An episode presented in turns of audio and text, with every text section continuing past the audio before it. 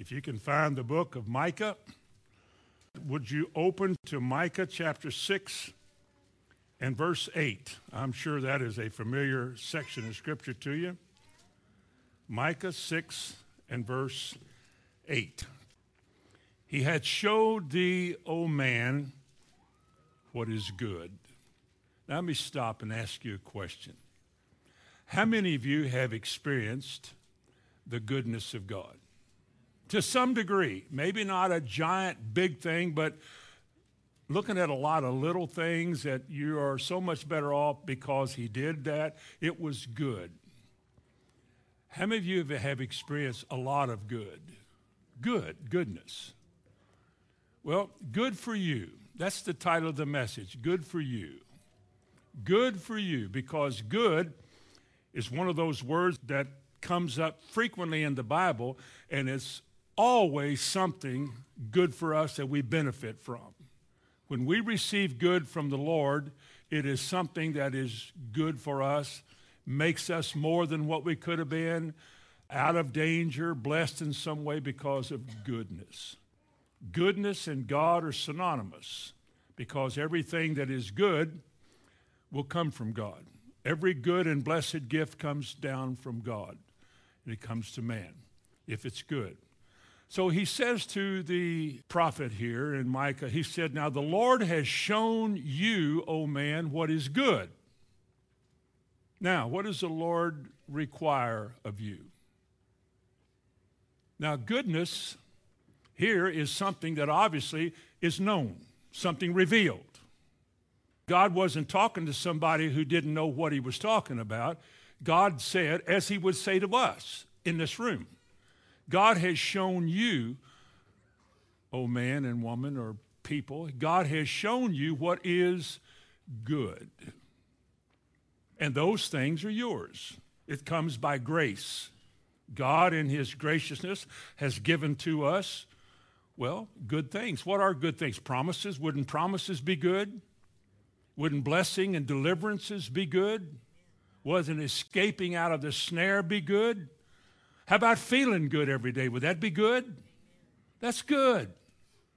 The devil doesn't do that. God does that. Being blessed and at peace is not something the devil does, it's God does that. So it's good. Now he shows us these things. We take it for granted. We don't pay much attention to it because somehow we think, we editorially, people, think that God ought to be good to us because he's good. And after all, we're people and he's supposed to be good. And he is. He causes the rain to fall on the just and on the unjust. They don't deserve it. You don't either, but he's good. And he says, The Lord has shown thee, O man, what is good. Then he said this He said, What does the Lord require of you? He has shown you what is good.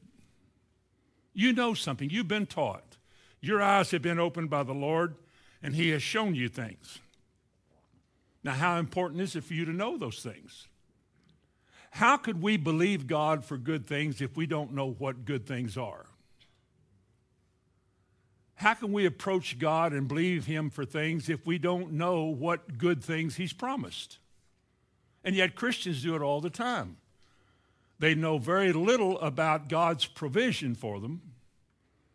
Or if you tell them what God will do and promise to do, they're not even sure they believe that. But in a time of trouble or crisis, they all go to God, they cry out because they want Him to do something, but they don't know if He has said in His Word that that's what He wants to do or not. It's necessary for us to learn what good things God has for us because it keeps us clean before Him when we know what He wants. Like, what does the Lord require of you?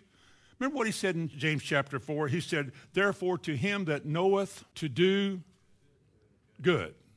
Okay, to us who have been learning and being taught what good things God has for us, as well as other things, God says, Now, to you that know what good is, you that know to do good. That's back to the prophet. He has shown you what is good. Now, what does he want from you? In relation to what God has offered you, what does he expect from you? What does he require? James says it like this again He that knoweth to do good and doesn't do the good, to that person, it's what? It's sin. It's a transgression against God. God opens up the windows of heaven, opens up the knowledge of his word to his people, and he said, This is what you can believe for. This is yours. Now, if you read carefully, you will read that the giving of these things aren't because you read it, but there are conditions in there. You got to read what causes God to do this. This is what he said he will do. Now, what is it that motivates him to do it? God has made many declarations that many people have never experienced. He said he would, but he also told people, this is the way, walk ye in it. Or what does the Lord require of you? We don't read that much. We just assume that he should because he's God. And the church is running on empty today as I speak. Empty words, empty faith. I think we like to hear it, but we're not sure it'll work. I don't know that we've ever stationed ourselves before God and says, Am I doing what I'm supposed to do? I know you're good, and you promised a lot of things that a lot of people aren't getting. Well, I want to get it because you didn't make an aimless promise. I want it. But what do you want from me? That's what God says. I want something from you. I want these promises to motivate you to come to me. I want you to read carefully what I say and the heart and compassion that says it, but this is what I require of you. I'm glad you're here. I'm glad you come to church. I'm glad you sing songs, and I'm glad you do that because it is a good thing to give thanks unto the Lord. That's good. We ought to do that. We ought to teach his good doctrine as he talks about it. Paul says, You'll be a good minister if you teach these things. Something approved of God, acceptable to God, becomes yours.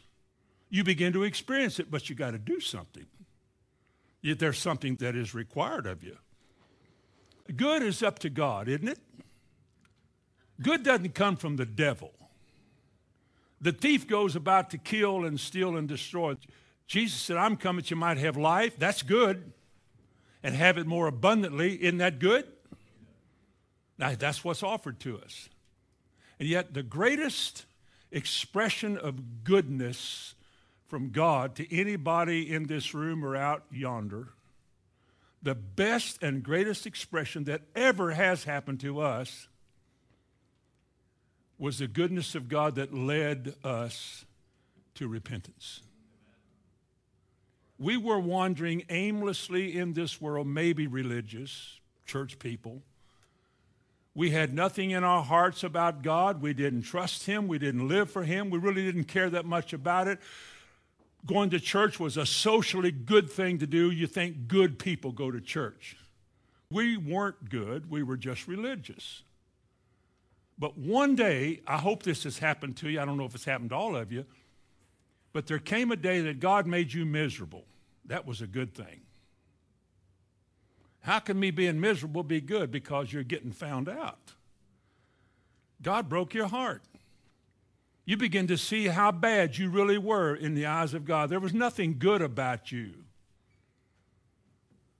One time, a man in Matthew 19 said to Jesus, called him good master. He said, Why callest thou me good? There is one. There's only one who is good, and that's God. The author of all good is God. If anything is good, God's behind it. God began to deal with our hearts. We begin to see who we were as he sees us. We begin to see how nasty and ornery we were in our thinking and our motivations and how unrighteous our life was. Being religious, that we were nothing but wrong. And God began to deal with us Remember the word in 2 Corinthians 7:10, godly sorrow? For godly sorrow leads us to repentance. That God, to undeserving people like us, did something in our heart that awakened us to the condition that we were in. Let me tell you my story. You've never heard that. There was a day a religious boy like myself, church all my life, whether the Catholics or the Protestants. I've been in both of them. Playing church, looking good, adding that to who I am. Well, I go to church. And then one day it began to happen on a weekend. I began to be located by God. The penetration of His way into my heart, I could only see myself as I really was. I couldn't hide it anymore. I could hide it from you. We think if we go to church and we, uh, we sing and all that, we're all right. But God knew that I wouldn't. And I could hide what was breaking my heart from you, but I couldn't hide it from God. I knew of all people, God knew. You didn't, God did. And I began to see how criminal my whole life was in relation to God. I had no heart for God. I didn't love the Lord. I didn't really care about being righteous or good. It was a show. It was just a show in the flesh until that day, that weekend in June of 1968. Thank you. And I began to see it. It began to be uncovered. The discovery of my sin was an awful thing to me. It was awful to me because I realized I was a hypocrite. A good one, a nice one. But I was a hypocrite, and that if I had died that day, I would have gone to hell. I knew I could make you think I was all right, but God knew my heart. And I began to weep off and on. Somebody started talking about Jesus, I'd have to shut my eyes and act like it was hay fever because I knew they were right and I knew I needed that. And this was God's goodness at work in my life. God was good to me, making me feel terrible. But the terribleness came from who I was. That's the kind of person I was. I didn't know that until he showed me. He showed me how I was. And not only was he good to show me my sins, but he was good to give me as a gift repentance. He enabled me to say, I am sorry, oh God, forgive me. He enabled me at that same time to believe that he will forgive me. All of this was given, it was a gift. That morning, I surrendered as best I knew how my heart to the Lord. I was awakened out of sinfulness into some stage of righteousness. I asked God to forgive me. When I turned to walk away that day, my intentions were to walk with the Lord the rest of my life. That was 44 years next week that that happened, June 30th. 40, wow, 44 years ago. And I've never looked back. Never looked back because there's nothing back there. Because God has shown me what He has for me, and it's all good.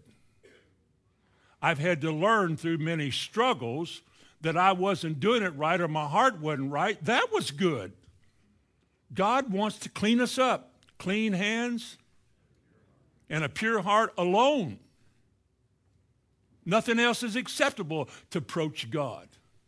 All the work he does to make you feel bad and get after your life and, and make you have a dream about your soul, anything he does to clean you up is a good thing. It feels bad, it seems bad, oh God, but that's a good thing. It happened to you, good for you. Good for you because this will open the door to heaven for you. God doesn't have to do this, He doesn't do it to everybody. Look at how many people you know who are your friends that have never had such an experience. I think of all the guys I grew up with. All these friends of mine growing up, they have never, that I know of, had a conviction about their soul. They're not left out, but they've never had the things happen to them as happened to me. Why did it happen to me? I don't know. Because they were all better than I am. They were all above me. I don't know why it happened to me. But I can tell you this this morning God is good. I've experienced that kind of goodness that, oh God. The Bible said the steps of a good man are ordered by the Lord. God delights in his way. You know why God delights in his way? Because it is a good way. And God shows you what is good. You walk that way. He that knows to do good, he begins to do good. God delights in his steps, and God blesses him with good because God authors that. And God loves us for our good. Because he said, the goodness of God leads you and I to repentance, makes us sorry with a sorrow we'll never regret. I am so glad that God showed me my sins and broke my heart and made me weep. And I am so glad he turned my life around and pointed me to Jesus. I'm so glad that all these years, every time I've had a need to keep going or to get back on track, He was there. God was good to us. God's been good to this little church for 30 plus years. That's a long time, I think. But God's goodness, God's goodness is something we can't take for granted, folks.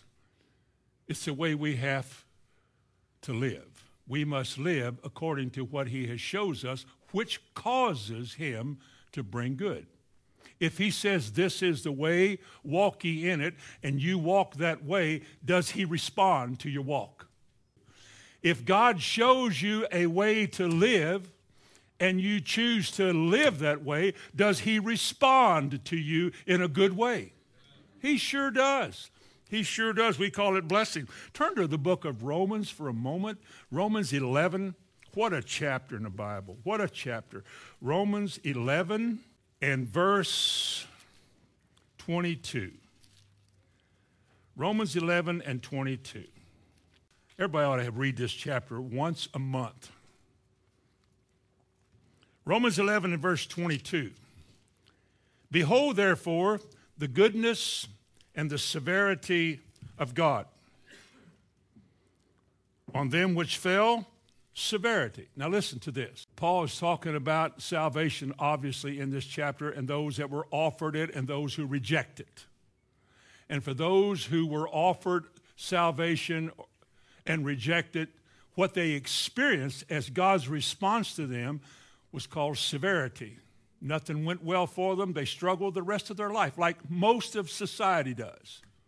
Just a constant, irritable, angry struggle, day after day after day. You got a world that is so opposed to God as I'm speaking today. There's never been a time that people are more angry than they are now. Drugs just don't help very long anger management. The shrinks are making a lot of money. The head shrinkers are, are making a lot of money off of this age in which man cannot cope with the pressures anymore. Man is not blessed of God. God has offered his blessing. Man is too busy having fun and is turned away from God's way to his own way. And the end of his way is death, and there's no relief. There is no relief. And yet, to those of us who are willing to take him at his word, just accept at face value what he said and live that simple, dedicated life. You may not have all the world's goods, but you don't need it because you found peace. You have joy, honest, true joy. You can honestly love people, love your family. You can even love what you do as a job. You go to church in that simple moment of praise once or twice a week, find great relief from all the pressures of the world, and just enjoy the Lord. Because God has been good to you. And your response to Him has given you something the world cannot know, and it's a good thing. It is a good thing. But in Romans 11, Romans 11 and verse 22, he said, On those who fell, severity but he said, But towards thee goodness, if what? Goodness comes to those if what? If you out there, you and I who read this and listen, if we continue in his goodness. Now, the Lord has shown thee, O man, what is good. Now, what does he require of you except to walk in his goodness? Don't take it for granted. That'll get you in trouble. God puts a high premium on what he is showing people. Do you suppose this morning that all over the world revelation is coming to church members? Do you suppose that inspiration is coming to all the assemblies of people this morning? I doubt it. Unless there's a great stage production and a moving song or a special or a solo or something good, people feel good about that. But it doesn't last long. But what God gives is eternal and it's good. If you receive that, good for you. Good for you. You know what I'm talking about. But he says specifically concerning this, this faith walk, he said, we must continue in his goodness. Remember a while ago I said, Why callest thou me good? Remember that, Matthew 19? I said, Why callest thou me good? There is none good but God. That was 19 and I think verse 18. Well, the next verse says, But if you will enter into life, keep the commandments. There's only one who is good, and he gives you what is good. And his way is good. And when you live his way, he responds to you, and you not only will enter into life, but you'll have the joy of the Lord while you're in this life. I don't know what more people want. I look at faces every week, not yours, but a lot of people's faces. It seems sometimes people are just a little depressed or a little oppressed. There's not much true joy. There's not much vibrant expectation of the Lord's speaking to us or dealing with us or blessing us. We're just sort of hanging on. It seems like the church is like that. It's sort of a downhill run, and people are hanging on, hoping somewhere they'll bottom out and go uphill again. Just riding it out and, and not really enjoying things. Not really enjoying what God says. It's sort of like, I don't know, but it's not like it's blessing us. And it should. The entrance of God's word, if they do get in, they give light. I wonder sometimes if maybe there's a little door that we put up and, and, if we keep hearing all of this, we're going to have to change our life so much that we can't do it the way we want to do it. We're going to have to change our whole plans and our whole life. Well, good. Because you see, if we don't do it God's way, then the word severity comes into play. God has to judge whatever's wrong. Isn't that right? Why do people dread hearing that? Why is it when you say that, folks say, well, that's hard? That's not hard. That's deliverance. If we don't live right, now you judge this. If we do not live as he has given us to live, then he must judge the alternative. If God said, This is the way, walk ye in it, and we don't walk that way, but we walk another way, He must judge the other way because it's not good. There is a way that seemeth right, unto man. But what does he say about all the good things that man designs and all the good religious activities and all the good spectacular things we're spending a lot of money on to do and to do and to do? God said there is a way that seems right, but it's a way of death. And man, mortal man, says, How could this be? It's not fair. And God says, I didn't save you to think of something good to do. I saved you to be a disciple. This is my way. Live this way. My way is the good way wherein thou shalt go. There is no other good way. Are you here? There is no other good way. Men think it's good. But if it do not speak, according to this word, God says they have no light. Jesus said in the Sermon on the Mount, if the light that you have, the way you're seeing things, is darkness, how great is your darkness? Because you're going to fall in a ditch. And oh, we think that's so terrible to talk like that. Oh, I'm not going to come and listen to that anymore. That's your business. I'm just telling you that, folks, the good that God has for us comes at a cost. It comes at a cost. Go back to our text, if you can still find it, Micah chapter 6. It comes at a cost. Now, we're going to go through a few verses of Scripture this morning. Then I'm going to let you go home. But I just want to show you something about what is good goodness. It is a good thing to give thanks unto the Lord. Why would that be good? Because God approves of it. Wouldn't you agree? God approves of such a thing because He said that's what He wants. When you do that, He's pleased. The steps of a good man are ordered by the Lord, and God's response God delights in His way. And when God delights in your way, I guarantee you, you're living a blessed life. The Lord thy God in the midst of thee is mighty. He will save, will rejoice over thee with joy because you're living right. The good life. That's the one he wants. Now, again, Micah 6:80 said, Now he has shown thee, O man, what is good. So we're talking about somebody here that has knowledge. We're not talking about somebody who's never heard of this, but somebody who has. God says, Now, I have shown you what is good. Now, what do I require from you? Three things, just three simple things. What does the Lord require of you? Well, the first thing he requires is justice, to do justice, to be just and fair with other people.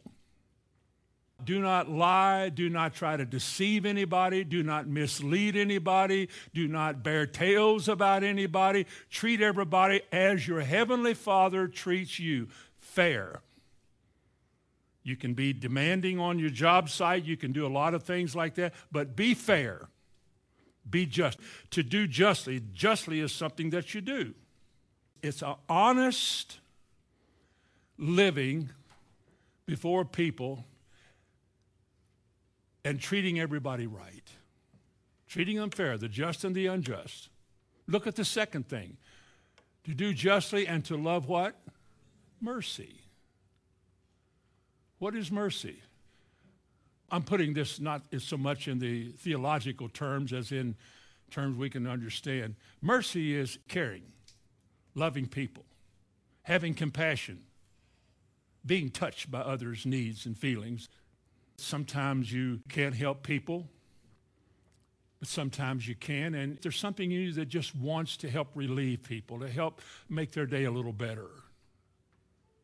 You're merciful. James 2 said, Justice will be without mercy to those that show none. Remember the verse in 1 John 3 if you see a brother have need and you shut up your bowels of compassion or of mercifulness towards that person, the love of God doesn't dwell in you. If you don't care about other people, you can't help everybody. Again, I get phone calls, got one this morning. Do y'all help people? How do you answer that? You can't say, no, we don't help anybody. Say, well, we do. Yes, ma'am.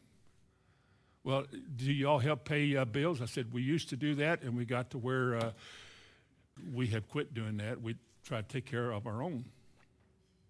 Well, where could I get help? Of course, you can't say, well, go to the Lord, because that wouldn't work. It's people not spiritual. They're just, they're probably in a hard, rock and a hard place. So wound up, you know, she was going to call somebody else. Well, of course you care. You know, like Jesus, how many people did he walk by that he never stopped to help? There were beggars everywhere. He stopped for a few, that's recorded.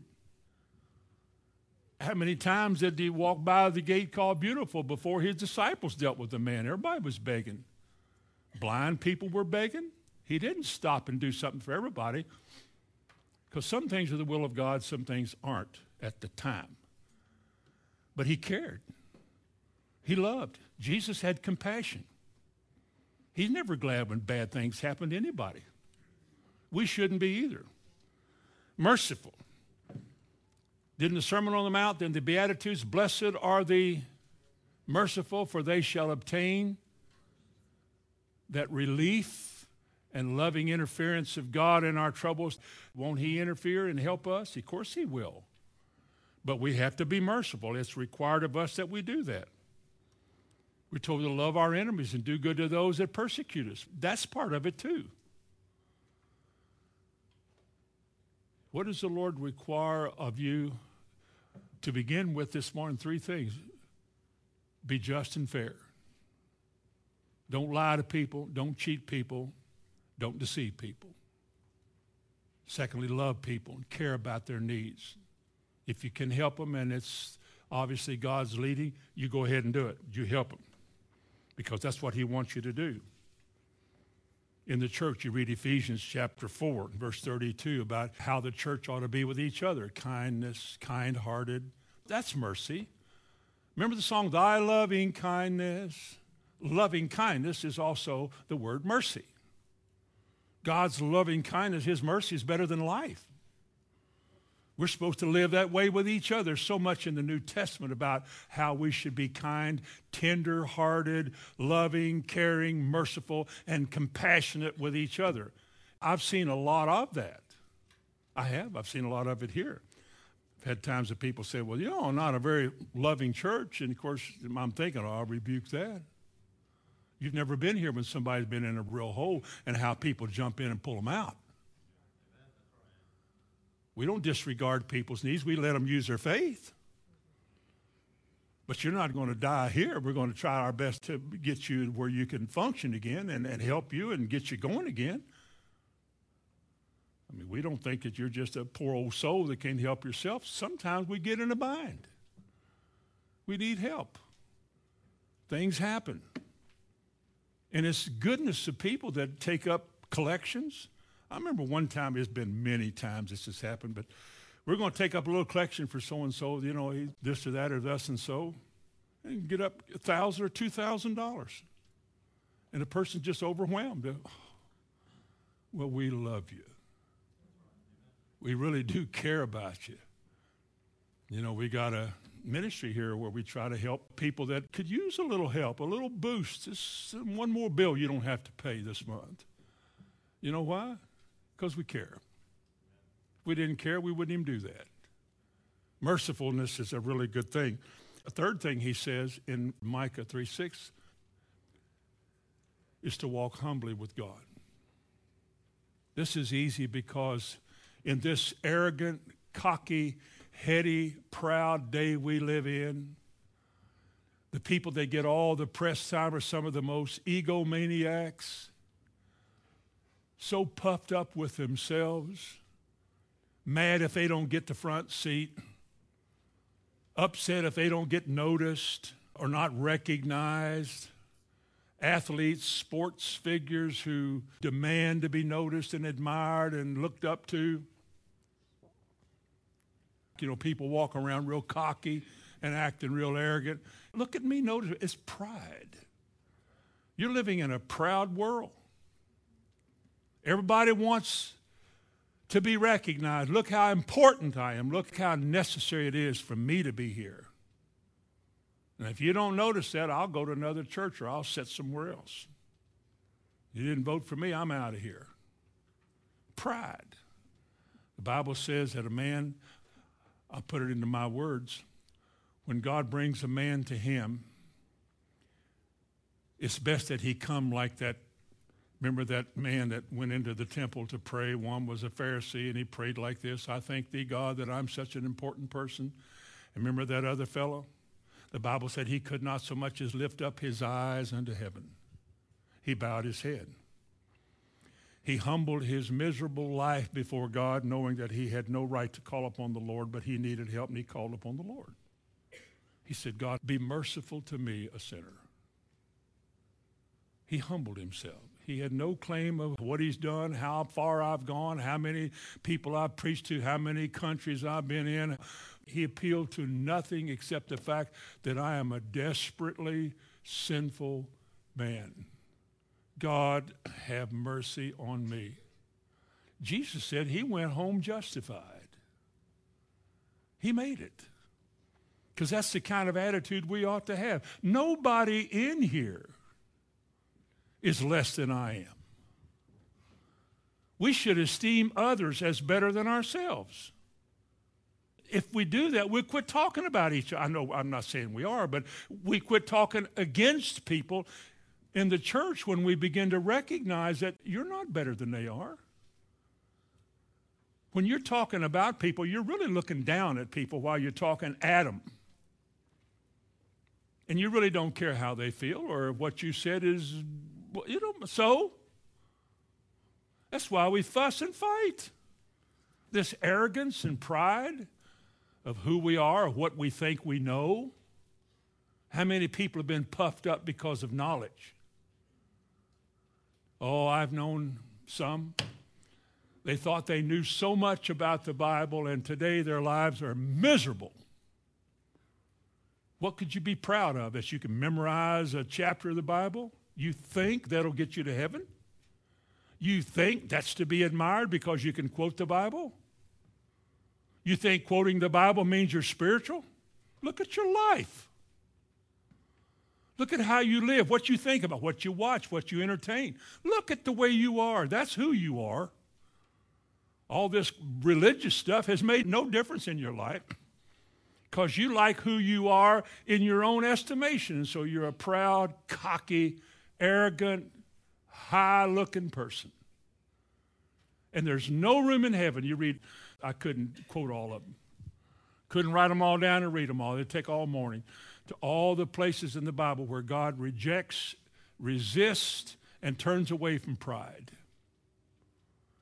I can tell you this, it's taken a few years, but I can tell you this I'm better than nobody in the world.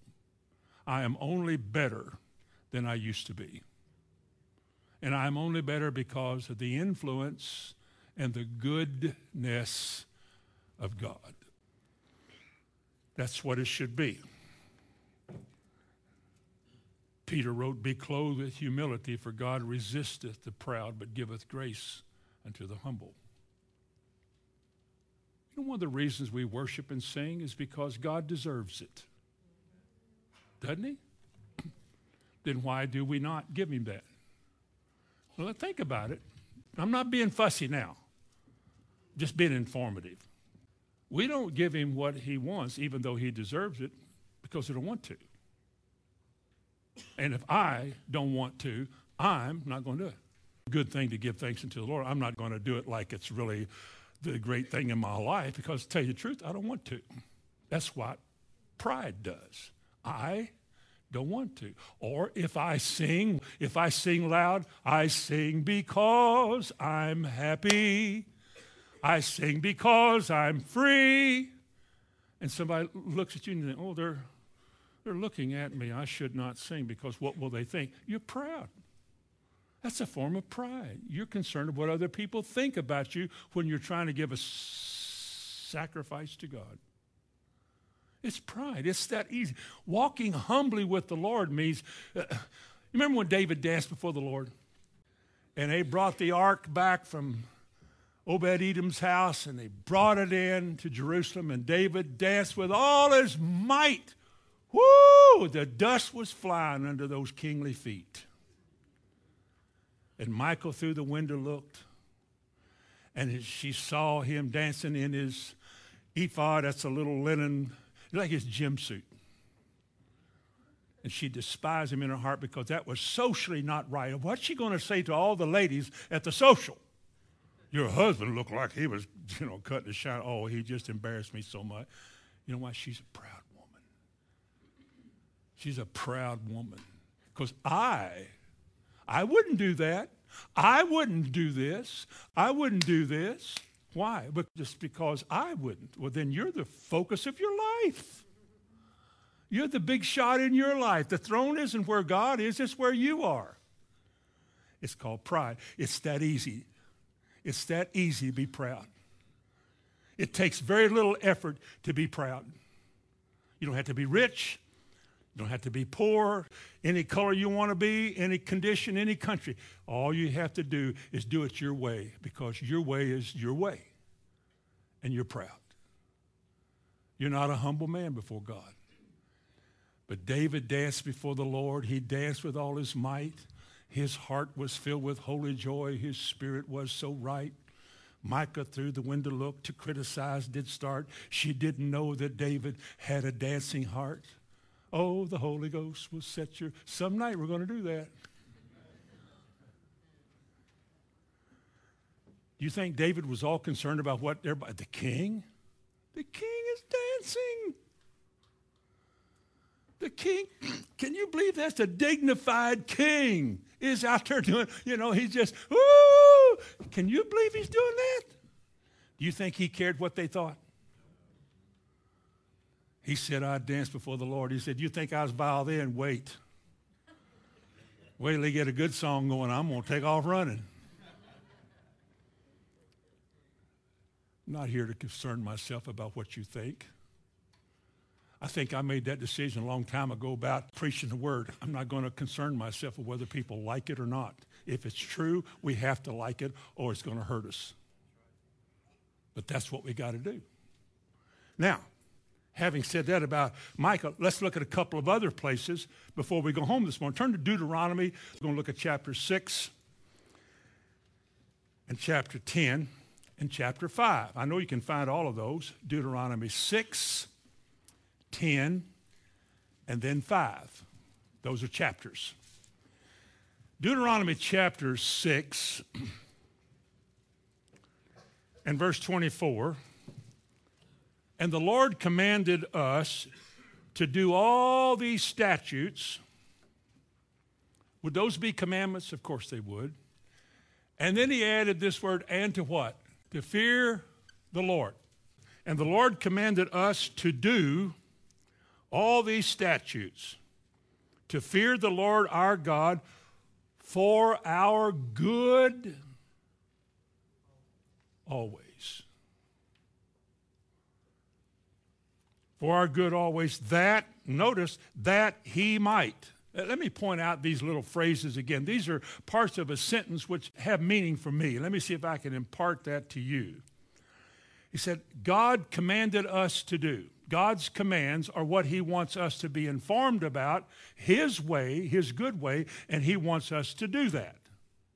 Now, the motive that will make us do that and is lacking in people who don't do that is the fear of the Lord. What a subject. The most foundationally important trait that holds a life holy before God is the fear of God. Well, that doesn't mean we're scared of God, is it?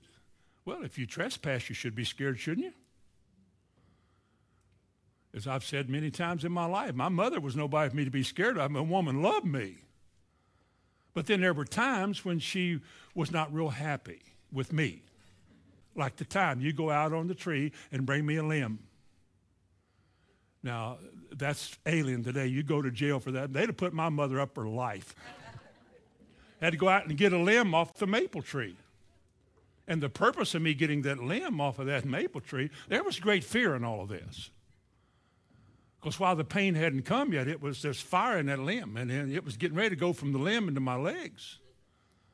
And she'd grab my arm and just start at the top and go to the bottom till the limb was just part of what it used to be. Do you think I had a right to be scared of her when she said, Go get a limb? I didn't say, Oh, sure, I'll be glad I'll get you one. Don't worry about it. I will. Bring her back a twig. I did that once. She said, You think I'm going to whip you with that? She went out and got a, the whole limb off the whole. well, that was back in a time you could spank kids like that. Today, you really do go to jail because everybody's got cameras today. You'd be on Facebook and Gossip Talk and their tube, and you'd be on all that kind of stuff as some brutal, awful parent spanking your kid, let alone the belt. But there were times you should be afraid. The Bible calls God a consuming fire. As you turn to Proverbs chapter 2, in Proverbs chapter 2, uh, one specific place in the Bible where clearly the fear of God is defined. It is said this is what brings, causes, brings forth the fear of God. And we can measure ourselves by this verse to see whether or not we fear the Lord. Listen, there's three places in Proverbs that says specifically that by the fear of the Lord we depart from evil. Because we know if we do what he says we shouldn't do, that he will judge us. Now, if you don't fear that, then you'll do whatever you want to. If you're not afraid to cross God, if there's no human fear, I mean, phobia, if there's no fear of God about Him saying, I, mean, I ain't going to do that, I don't want to do that. If you think you can live like that and not be afraid, you're deceived. You should be afraid. Just like if, if your mother told you to go wash the dishes and you said, I ain't washing those dishes. Ooh. You will too. I mean, you will. But how many people do that to God? In 31 years, how many times have we labored to make clear, as best I could, or whoever else is here, labored to make clear the way of God? And how easy it was to walk out of here and in a day or two do something else. I don't know if it ever occurred to us. Did you know that when God shows you what is right and you're unwilling to do it, that He has to judge it because it's sin? And if He doesn't judge it, you'll stay in your sin and you'll be lost. Because whom He loves, He chastens or He corrects so that He will not have to judge them in the last day. Uh, if He doesn't do that, we won't make it. But we do walk out of here a lot. We all do. Some, not all of us. Sometimes we walk out of here and can't even remember what was said. And so we have to check our pulse, our spiritual pulse. Is God getting my good? I want His. Is He getting mine? Because He said, I require of you to be fair, loving, and humble. And here he says the reason you'll be anything that he wants you to be is because you fear the Lord. He's appeared to you, he's given you a revelation of who he is. This is God. This is who holds you engraved in the palm of his hand and will keep you there. And it's the same one who also can chastise you severely. And when he chastises you, it's because he loves you, because if he doesn't chastise you, he has to judge you and so you will not be judged and lose it all. He chastises you now and corrects you now so that you will not remain as you were and think you're all right. And if you think you can just go ahead, any of us, if you think you can live any way you want to and because God is good, it's okay, you need to read the Bible. Listen to this again. Verse 24, Deuteronomy 6. And the Lord commanded us to do all these statutes to fear the Lord our God for our good always. And then notice these words that he might. Let me ask you a question. If I do not do what he said, and I really do not have high respect, awe, and reverence for God, I'm coming back to Proverbs 2, don't you leave. If I don't do that, will he just be good anyway? No because he said, You do this, that he might. Let me show you what he said in Proverbs chapter 2. Proverbs chapter 2 and verse 1. My son, if you will receive my words and hide my commandments with you, that may take a while, so that you incline your ear unto wisdom. You can do that. And apply your heart to understanding. You can do that. You have time to do that if you're willing. What does it mean? What does it mean? Verse 3 Yea, if you cry after knowledge, teach me thy way, and you lift up your voice for understanding. Oh God, that's why we pray.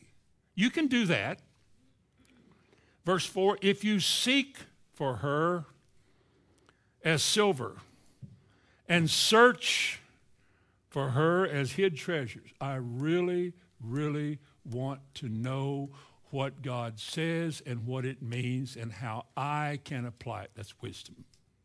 Then he says, then, verse 5, do you see this? Then shall you understand the fear of the Lord, and you will find the knowledge of God. That's how it works. Chapter 3 and verse 7. Be not wise in your own eyes, fear the Lord, and what? If you fear the Lord, you will. If you tolerate ugliness, you do not fear the Lord. If you do not fear the Lord, you're canceling out every other thing that has to. Your faith is an operation of your respect for God. Fear can mean awe, awe, and reverence. God is to be revered, isn't he? To be treated as God by you all the time and always in your speech, in your conversations, where you go, what you do, what you read, who you talk to, where you are. At all times, you acknowledge his presence and you live with regard to God. That's the fear of the Lord. Now, you do that because somebody has taught you who he is. Now, if in our teaching in our church, if we leave out the teaching of his attributes, his almightiness, who he is as the Bible describes him, if we do not read about his judgments and how he has dealt with people that he loves, we may never have any fear of God. If we leave those kind of things out of teaching, the preacher says, well, people don't like that kind of teaching. They won't come and listen to that. So don't teach it, and you give them something else so they never know God. They never know who he is. They don't respect him. They don't revere him. I could say this there's not much fear of God in some Christian music that I hear today. It's nothing more than whoppity, whoppity, doo bop, a whop, bam, boom. It's little of nothing. People don't care how they dress and how they look and how they act spiritually. I don't think they know the Lord. I don't think you find the knowledge of God. When you find the knowledge of God, you find the fear of God. It's just who he is. Just like I told you last week, when I was in Jerusalem, I was well aware before I got there that Jerusalem is several places called the city of God. God calls it specifically, of all the places on this earth that is His, that specifically is the spot He assigns His name to. Well, I wouldn't even spit when I was over there. I'm not spitting on the street. See any trash, I picked it up, throw it away. I'm, I ain't going to litter in, in this place. Why? Because he's God. He's God. This is his place. I'm going to have regard for it because it's his. Woe is me if I ignore him in my life. Brothers and sisters, the fear of God. Notice he said, go back to Deuteronomy one more time. Deuteronomy 6. He said, The Lord told us to do all these things and to fear the Lord. Again, for our good always, always.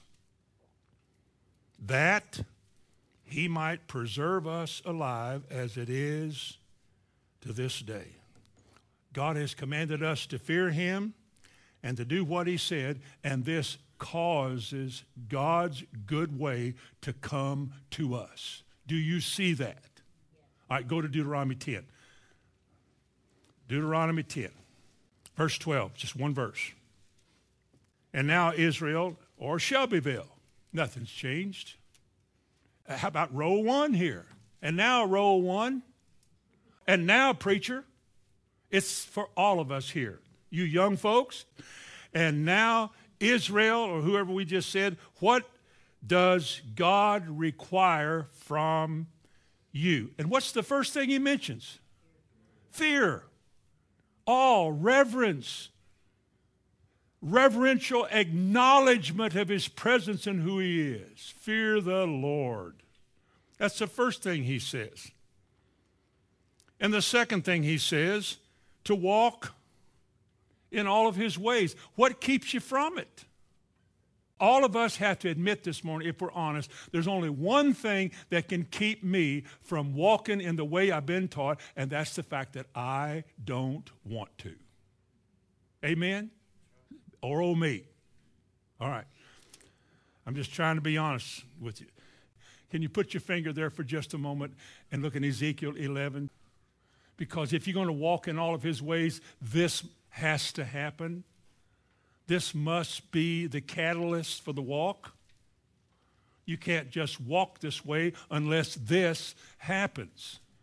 Ezekiel 11 and verse 19 and 20, you got to have this. And he says, And I will give them one heart I will put a new spirit within you, and will take the stony heart out of their flesh, and will give them a heart of flesh. This is called in the Old Testament, hidden, hidden in the pages of the Old Testament, is this revelation of the new birth, what Nicodemus did not yet see. This is what God does to change the core of a man's life.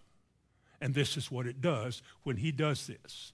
When he gives you a new heart and a new spirit, this is what happens. Verse 11. That they may walk in my statutes and keep my ordinances and do them. And in this way, they will be my people, because this is what my people do, and I will be good to them because I will be their God. So if you want to walk in all of his ways, you do it that way.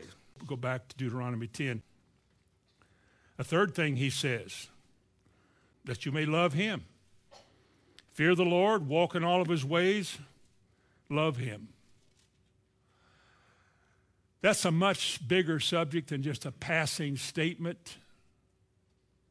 But to love God means that simply he gets your heart. He has your heart. Your heart and your devotion and your most ardent desire is God's. That's what he does. You just love him because it's the most natural thing to do. When God begins to love you, we love him because we begin to experience his love. That's good. And the response is so natural. We love him back. We give him our time, our hearts, our desires. We love him because he first loves us. Let me tell you something. This is a whole nother sermon. When you start out your Christian life and God touches your heart, and he really, really does, the one thing that happens is that your life, at least for the first three or four days, has admiration and devotion for God. It's a love you've never had before. It's different from the love of your parents, the love of your wife or your husband. It's a love that is unexplainable, that passes understanding. it's a love which drives you with something that is beyond you, but it's real and it's yours. The Bible calls that your first love. The most telling sign that you've been born again is this wonderful urge and desire to get up every day and, first of all, be mindful of God and all day long be conscious of God. Now, you and I would say, well, you can't do that every day. Why not? Who told us that? Where did we learn that? That's our first love. Not your puppy love, not your girlfriend in high school or not some new car, but it's God. True love begins with God, comes from God. God is love. And when you love God and He loves you, it's different than you loving your wife or your children. This is a love that is beyond, it's divine. And it drives the life, and it brings you into peace with God. And he said, This is how he wants us to love him. You say, Well, you're asking too much. I am not. Jesus said it like this He said, If a man loves me, he will do one thing specifically he will keep my commandments. And if he loves me like that, I will not only love him, but the Father and I will visit him and manifest ourselves to him. And what's that going to do to your life for the rest of what's left? Oh, they can't bribe you. Dying is no longer a threat to your life losing, breaking heart over all little stuff that people get broken. That don't happen anymore. You've got something that you've never had before. This doesn't go away. This stays.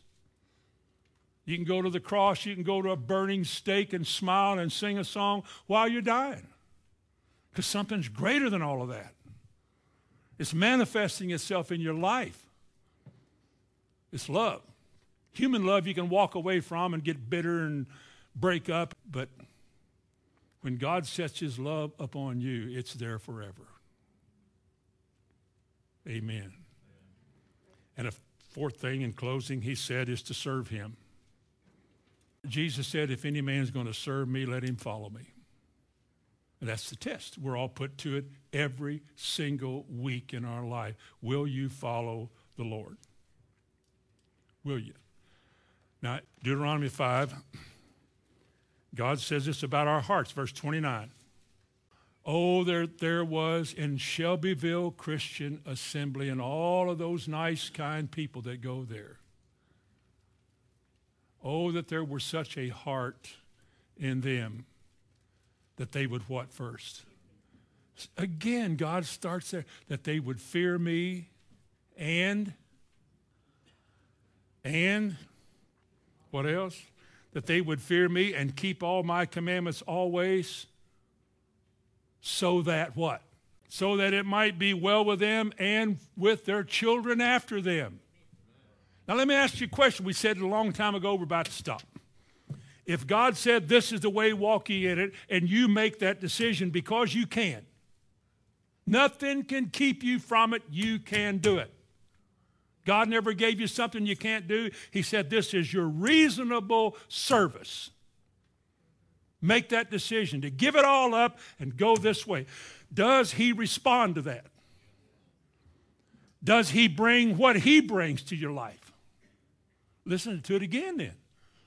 Oh, that there was such a heart in them, my people, that they would fear me always and keep my commandments always, that it might be well with them. That is a good thing. Think of it every day for the rest of your life. It is well with you. Be like the Shunammite woman when trouble was everywhere. She said, It is well with my soul. Had a dead boy in her house. She said, It is well with my soul. You know why? Because that prophet there will pray and that boy will be all right. It is well with my soul. Almighty God, look at us this morning as human beings, fragile in so many ways weak and tragic in too many ways. But sitting here this morning with huge needs like baby birds, I am recognizing the more I learn, the more I recognize that I am just drifting through life. I'm just drifting.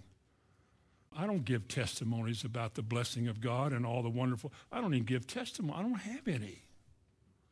You said it shall be well with me and my children after me. Then so be it.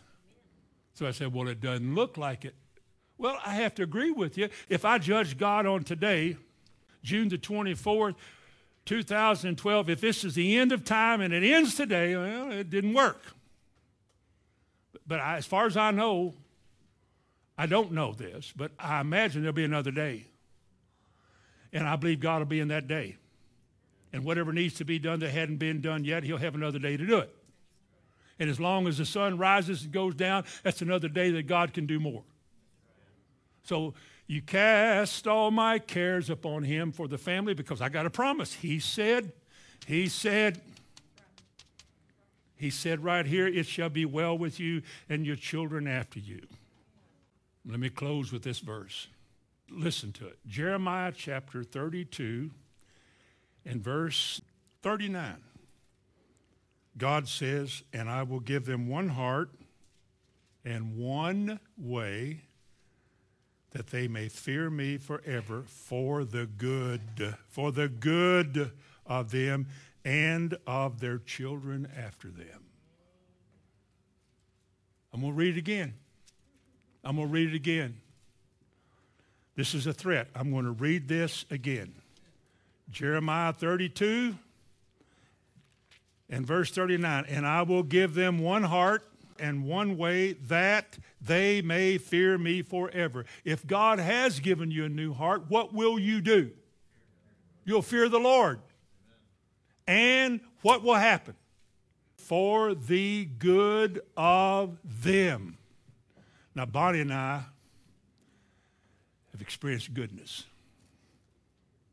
In a couple months, we'll have been married 50 years. That's a good thing. It's been tough, but I mean, that was a good thing.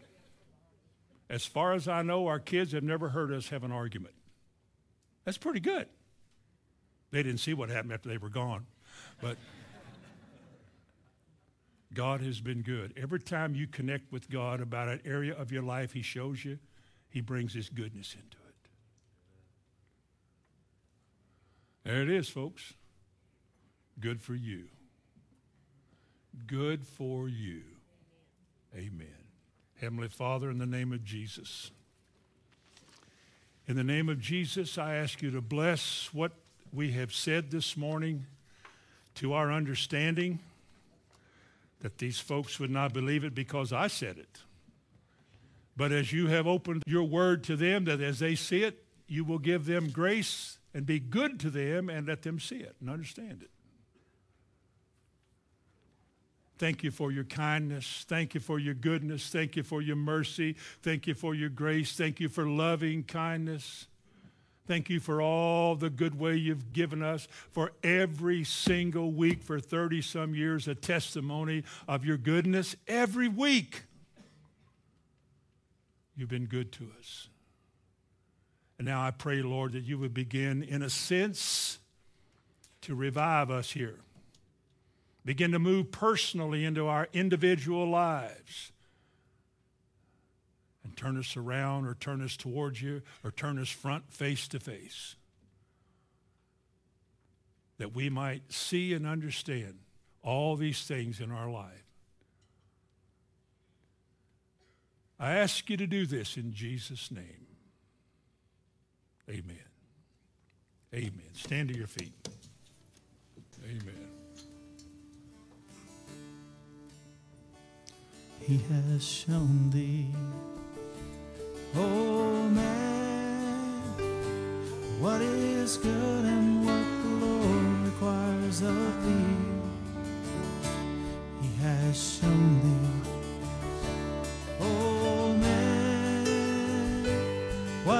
good and what the world requires of thee.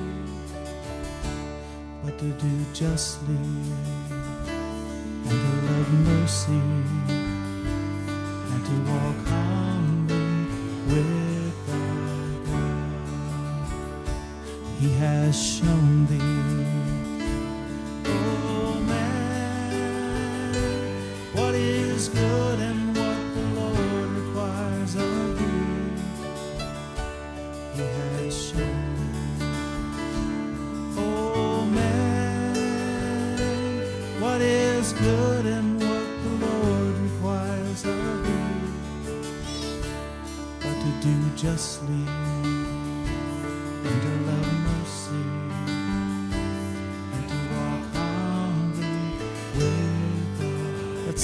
time.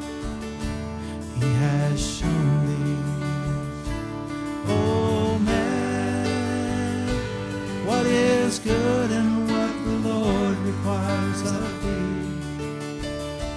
He has shown thee, oh man, what is good and what the Lord requires of thee, but to do justly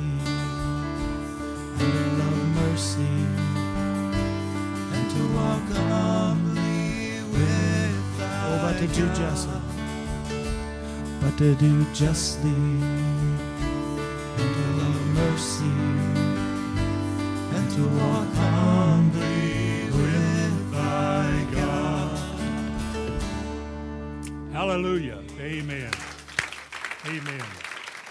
God is good. Amen.